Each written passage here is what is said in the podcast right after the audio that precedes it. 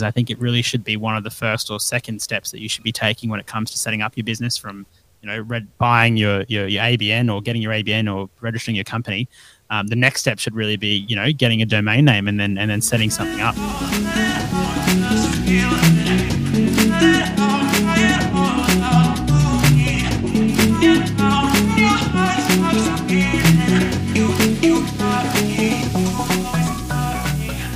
Welcome to Your Branding Playbook, the podcast that breaks down digital and branding into bite sized pieces. I'm Holly Furling, and I'm thrilled to be one half of your hosting duo. And I'm Abe Khanna, Managing Director of Vesanique, bringing years of experience in the world of tech to help guide you through the rapidly evolving digital landscape. Whether you're a small startup or a large corporation, we're here to take the complexities out of digital and branding so you can take your business to the next level. Well, welcome back to your branding playbook. Abe, let's talk about websites. This is right up your alley, I know well and truly. What is the purpose of having a website in the first place as a business owner? Uh, look, uh, Holly, it's really it's really important, obviously, for a, for a place for people to find information and, and, and learn about your business, um, particularly if you're a new business or an existing business. You know, um, people rely on searching online for a wealth of information when it comes to learning about things. So, just like you know, you finding a, your favorite cooking recipe. Um, people need to be able to jump online and, and find your business. And what's the difference then? Like, I might have my Instagram, I might have my Facebook. Why would I need a, a website if I've already got kind of that digital footprint happening? Yeah, look, that, that's a really good point, and I often get that question from some of my clients as well. As you know, they've they've got their Instagram and they've got TikTok and they've got all this content they're pumping out online. Um, but look, you know, your website's still very important, even in this day and age, with with social media being the way it is, and and particularly the younger generation. You know, they all rely on social media to actually find information and content. But at the same time, when it comes to actually transacting, you know, with the business, or even to some extent finding out deeper information about a company's offerings or services, uh, that's really where your website can can excel and and provide and nurture potential, you know, people or audiences into paying and buying customers.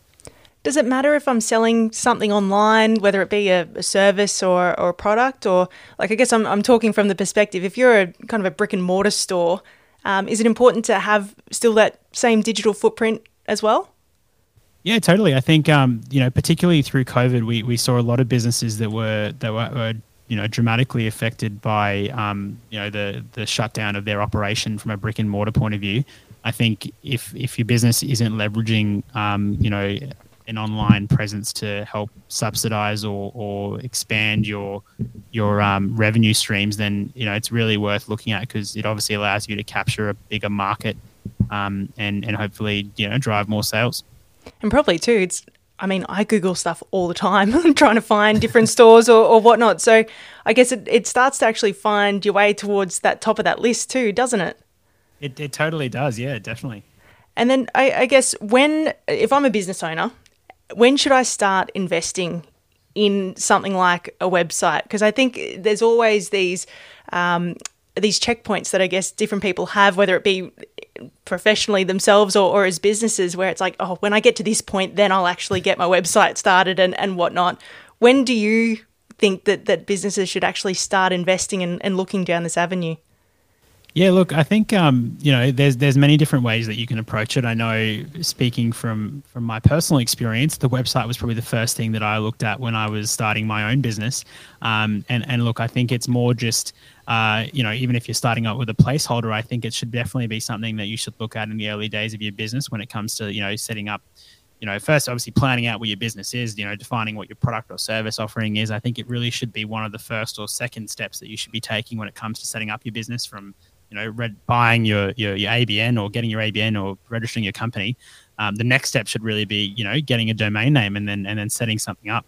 Whether that's you know doing it yourself by going on to the web and, and purchasing, you know, um, through a hosting provider or a domain registrar, um, but or if, if you're wanting to get some professional help, obviously then you would you would engage a, a company to help you do all that for you.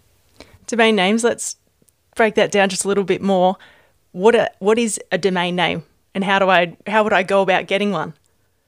Yeah, well, look, a domain name's basically like your own, I guess, online property, so to speak. It's like your own your own little piece of the internet. Um, you, you, you, would go online and, and, search search for a domain registrar. You know, there are a number of, of providers online that you can go through, both Australian or, or international. Um, and effectively, you just type into the search bar what what you'd like. You know, it might be you know hollyferling.com and then it'll tell you if that's available and if it's available then you can get it. If not then you start looking at alternative options whether it's .com.au or i don't know .org um, but yeah generally you, you, know you just go to for example godaddy uh, jump on there pop in what you're looking for and then you'll be able to find a whole um, list of options of, of the different variations that you can get.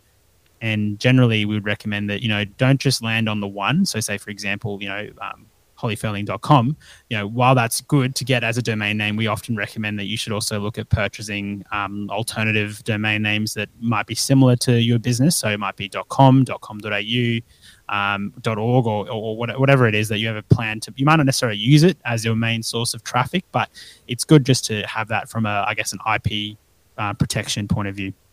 I guess along those lines of IP, even if I'm not looking at starting a website like today, is it important as a business owner to to lock in your, your domain name well and truly in advance? Yeah, totally. Yeah, definitely. Like I think um, you know, someone tomorrow could decide to register your business name's domain name and then, you know, you're you're stuck in a bit of a battle to try and buy it off someone and I've had an experience, you know, where a client um, was wanting a domain name for his business, and someone had already gone and registered it and ended up paying close to twenty five grand to get this this particular domain name that he wanted. Wow. Um, where a regular .com domain name might cost you like twenty bucks online. So, you know, you, you just want to be making sure that you know you're, you're, you're thinking proactively and, and, and not delaying that that process of purchasing your business's domain name because that'll, you know, that can come back and bite you later on. So I've started the baby steps. I've, I've registered my domain name. I'm starting to look at my options for websites. Now I know there's a lot of um, other websites out there that that create websites. It almost it's this weird thing that just keeps going around and around. Um, when does. would you create one yourself versus starting to engage a, a professional like yourself?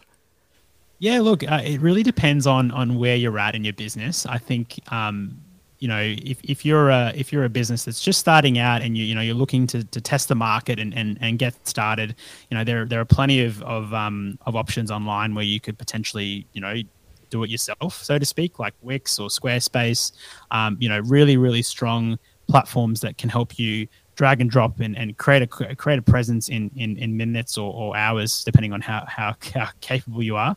Um, but when it comes to you know engaging a professional it, it really depends on a you know do you have the time to invest to actually build your own online presence? Um, but b also do you have the i guess the capacity or appetite to actually commit to a website project? Because they can be quite um, a lengthy process depending on how you're tackling it. I think um, depending on the the type of business and i guess the the scale at which you want to grow um, you know, it's important to weigh up those options, you know, whether it's worthwhile investing into a website on the onset, like you might have inventory you want to purchase, you might be a physical, physical, you know, um, product or a physical store, so to speak, like you might have, you know, clothes. So say you might have to invest X amount into um, retail product.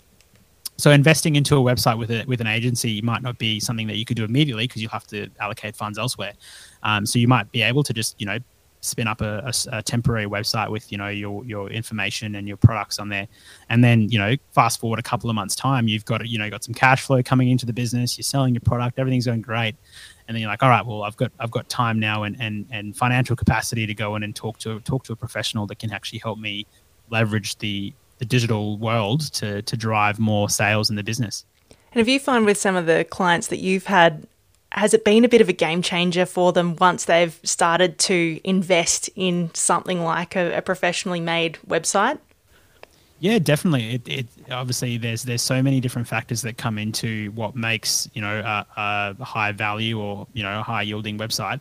Um, obviously, I won't go into the into the into the nitty gritty of that today. But look, I think there's there's definitely a lot of value in having a professional or someone that has the expertise that understands you know design psychology, sales psychology, and also how people interact with systems and design and websites online.